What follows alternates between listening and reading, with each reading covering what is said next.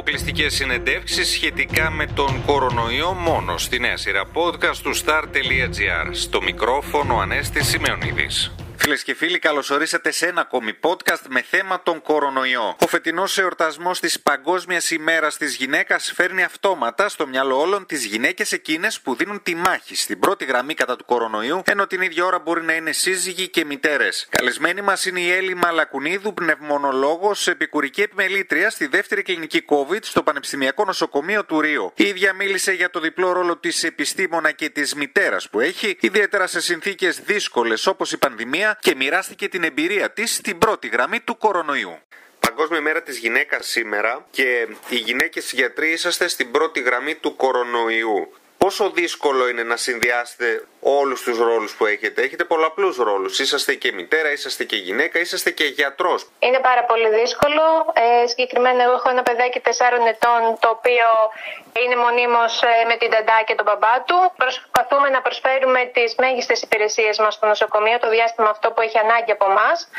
Ωστόσο, με αφόρητη πίεση γίνεται αυτό. Δηλαδή, η γυναίκα, μητέρα και επιστήμονας πιέζεται πάρα πολύ για να φέρει σε πέρα σε διπλό ρόλο, που είναι ιδιαίτερα απαιτητικός και στα δύο παιδεία.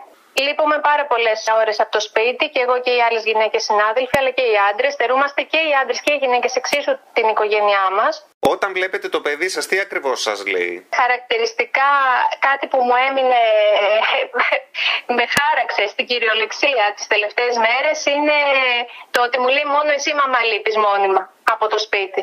Το παιδί στεναχωριέται φυσικά και στεναχωριέται γιατί λείπω πάρα πολλές ώρες, περισσότερο από ποτέ.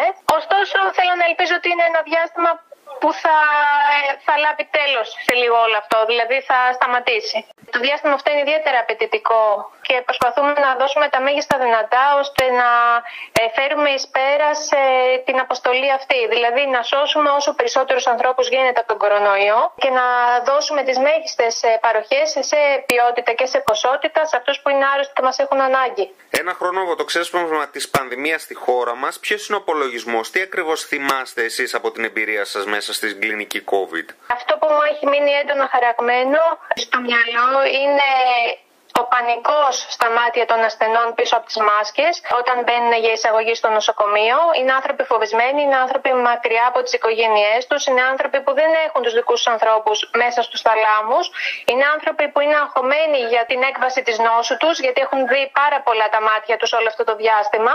Και το άλλο κομμάτι βέβαια είναι τα μάτια των ανθρώπων που παίρνουν εξητήριο, που είναι γεμάτα χαρά και αισιοδοξία. Άρα έχετε ανάμεικτα συναισθήματα χαράς και λύπης ταυτόχρονα. Ακριβώς. Ε, ζούμε στιγμές μεγάλης έντασης στο νοσοκομείο αυτό το διάστημα. Ε, υπάρχουν άνθρωποι οι οποίοι τα καταφέρνουν, φεύγουν χαρούμενοι, υπάρχουν άνθρωποι οι οποίοι δεν τα καταφέρνουν και διασωληνώνονται. Συνεχίζουν την νοσηλεία τους στη μονάδα. Υπάρχουν άνθρωποι οι οποίοι κλαίνε συγκεκριμένα πριν να διασωληνωθούν. Την προηγούμενη εβδομάδα είχαμε ένα τέτοιο περιστατικό συνανθρώπου μας που μετά από μερή νοσηλεία σε εμάς χρειάστηκε να διασωληνωθεί. Ήταν ένας άνθρωπος σε πανικό, απόγνωση και είναι ακόμα διασωληνωμένος ο άνθρωπος αυτός. Οι συγγενείς βιώνουν το άγχος μέσα από τις τηλεφωνικές επικοινωνίες που έχουν με τους ε, δικούς τους ανθρώπους, ειδικά όταν επιδεινώνονται αναπνευστικά οι συγγενείς τους και δεν έχουν τον τρόπο να επικοινωνήσουν μαζί τους. Εκεί πραγματικά ζορίζονται. Είναι μια ασθένεια που λένε ότι είναι μοναχική. Ναι, δυστυχώς έτσι είναι τα πράγματα. Γι' αυτό και προσπαθούμε να είμαστε δίπλα σε αυτούς τους ανθρώπους, τους χαϊδεύουμε, τους υποστηρίζουμε ψυχολογικά όσο περισσότερο μπορούμε και οι γιατροί και οι νοσηλευτές. Γιατί είναι ακριβώς άνθρωποι, οι περισσότεροι τουλάχιστον που νοσηλεύονται βαρέως πάσχοντες, χωρίς να έχουν δικούς τους ανθρώπους δίπλα. Το οποίο είναι πολύ λυπηρό και στενάχωρο. Τους εμψυχώνουμε όσο μπορούμε, είμαστε δίπλα τους όσο μπορούμε και σίγουρα το ψυχολογικό κομμάτι του ασθενούς παίζει πολύ μεγάλο ρόλο για την έκβαση της νόσου τους.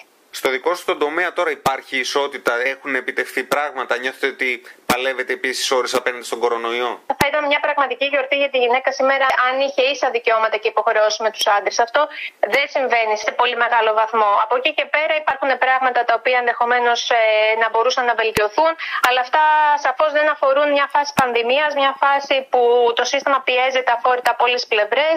Ε, αυτά είναι πράγματα που πρέπει να δούμε σε δεύτερο χρόνο μετά το πέρασο όλου αυτού του προβλήματος. Αν θέλετε τη γνώμη μου, η γυναίκα υπολείπεται στο κομμάτι του άντρα όσον αφορά την περίοδο της εγκυμοσύνης που σε πολλές εργασίες ε, πιέζεται από εργοδότες ή μένει πίσω εργασιακά επειδή γεννάει ή μεγαλώνει τα παιδιά του στον χρόνο αυτό. Αυτό το κομμάτι ίσως να επιδεχόταν βελτίωσης.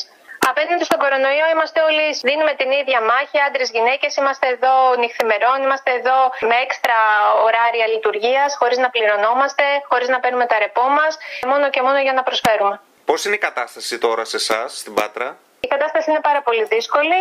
Εμείς αυτή τη στιγμή έχουμε τρεις κλινικές COVID γεμάτες. Η ΜΕΘ είναι γεμάτη. Είναι ασπεκτικά πιεσμένα τα πράγματα. Προσπαθούμε να παρέχουμε τις καλύτερες υπηρεσίες δεδομένων των συνθήκων. Άδεια κρεβάτια υπάρχουν στις ΜΕΘ; Άδειο κρεβάτι, όπω γνωρίζω, δεν υπάρχει στη ΜΕΘ εδώ στο Πανεπιστημιακό Νοσοκομείο αυτή τη στιγμή. Δεν ξέρω, ας μιλήσουν καλύτερα οι εντατικολόγοι γι' αυτο Ε, στη δικιά μας κλινική κάνουμε εξητήρια σήμερα για να βάλουμε εκ νέου κόσμο. Έχουμε γενική εφημερία σήμερα στο νοσοκομείο. Ήδη μας έχουν πάρει τηλέφωνο για εισαγωγές. Οπότε αναμένουμε να δούμε πώς θα εξελιχθεί η μέρα. Μήνυμα αισιοδοξίας υπάρχει; Μήνυμα αισιοδοξίας. Να βγούμε αλόβητοι από όλο αυτό. Φίλες και φίλοι, ακούσαμε την Έλλη Μαλακουνίδου, γιατρό, σύζυγο και μητέρα. Μείνετε συντονισμένοι στο star.gr, θα ακολουθήσουν νέα podcast με θέμα τον κορονοϊό.